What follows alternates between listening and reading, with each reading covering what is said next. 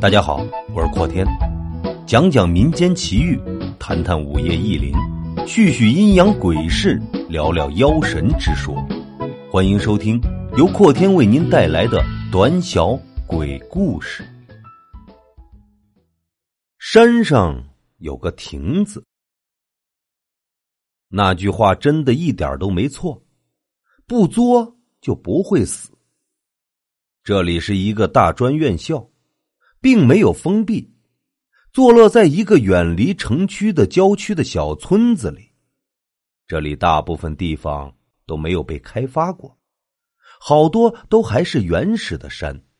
这个大专院校已经在这里建了好些年了，可是这么多年来，学校周围的环境一点都没变过。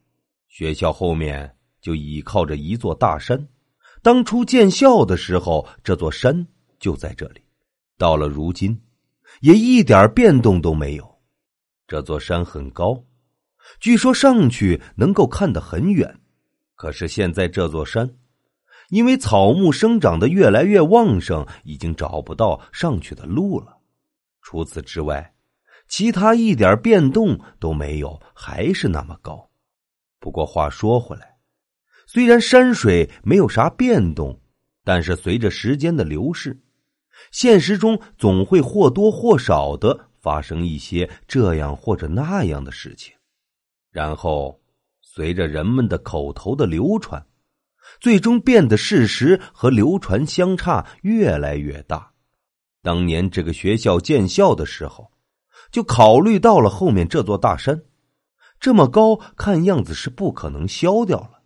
而且，好像这里的环境还不错，能够放松身心。于是规划在山半腰建一个亭子，能够让大家在上课之余的时候上去玩玩，放松身心。不过，现在这个亭子却是不怎么能够上去了。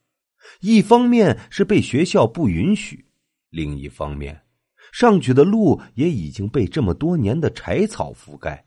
找不到原来的路了，就算找到了，也不方便上去。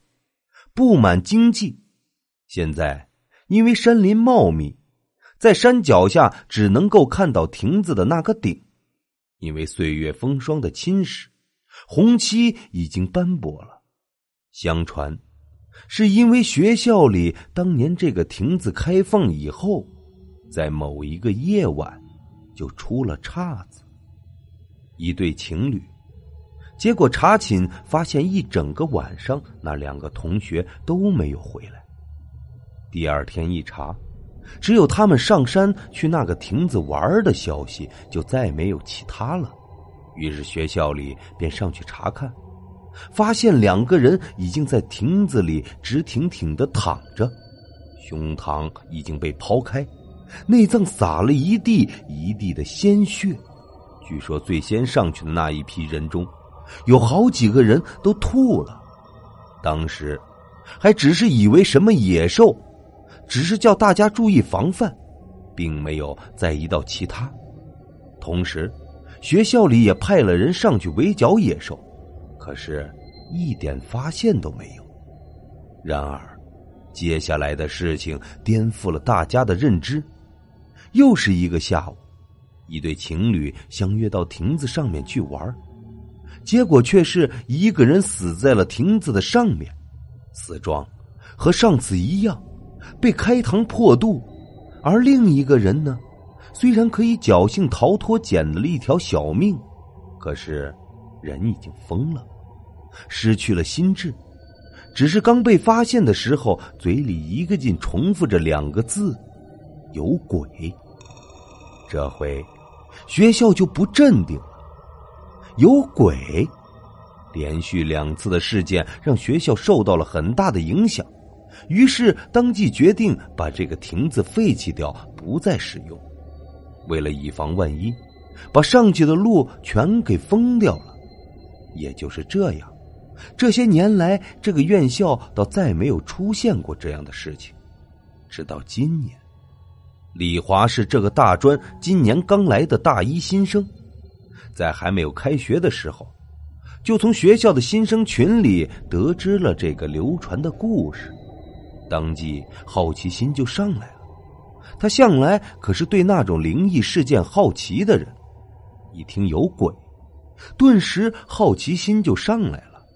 在开学之前，他就准备着上山探一次险。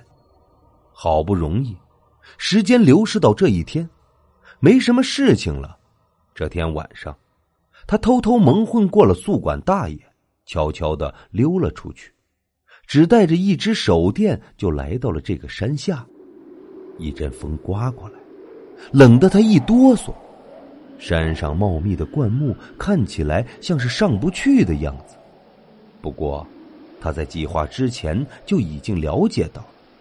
其实，在另一边还有一条小路可以上去的，虽然也被封了，可是没有这么多的灌木。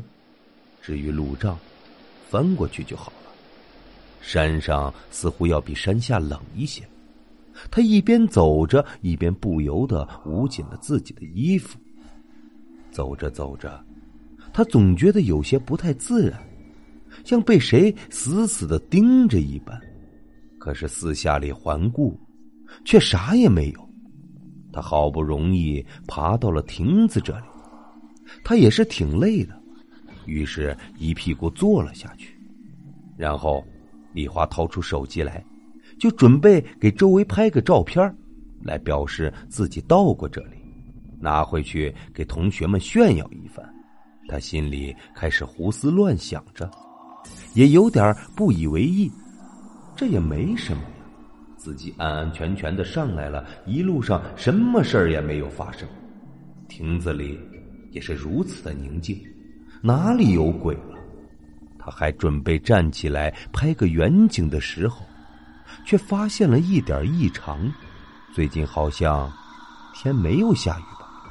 那么这亭子里也不应该有水才对呀？怎么自己好像坐到了水上？现在裤子上还湿湿的，他有些疑惑，就用手抹了抹自己的裤子，结果却是感觉到手上黏黏的，不像是水。用手电筒一照，他惊恐的发现，竟然是鲜红的鲜血。可这个地方，应该是很久没有人来过了才对，怎么会有鲜血的出现？难道真的有？他有点慌了，就要原路跑回去。毕竟，一个人大晚上跑来这里，四周黑咕隆咚的，说不害怕那是假的。就在这个时候，他忽然听到了一阵飘渺的歌声，似远似近，有时仿佛在很远的山林，有时就仿佛在耳畔一样。他手电筒四下里照了照。却没有发现任何的蛛丝马迹，而与此同时，他头顶上忽然发出了一阵令人毛骨悚然的笑声，阴惨惨的，吓得他浑身一震，一股寒意从脚底板直窜脑门条件反射的，他抬头一看，发现一双血红的眼睛正直勾勾的看着他，而那眼睛的身体。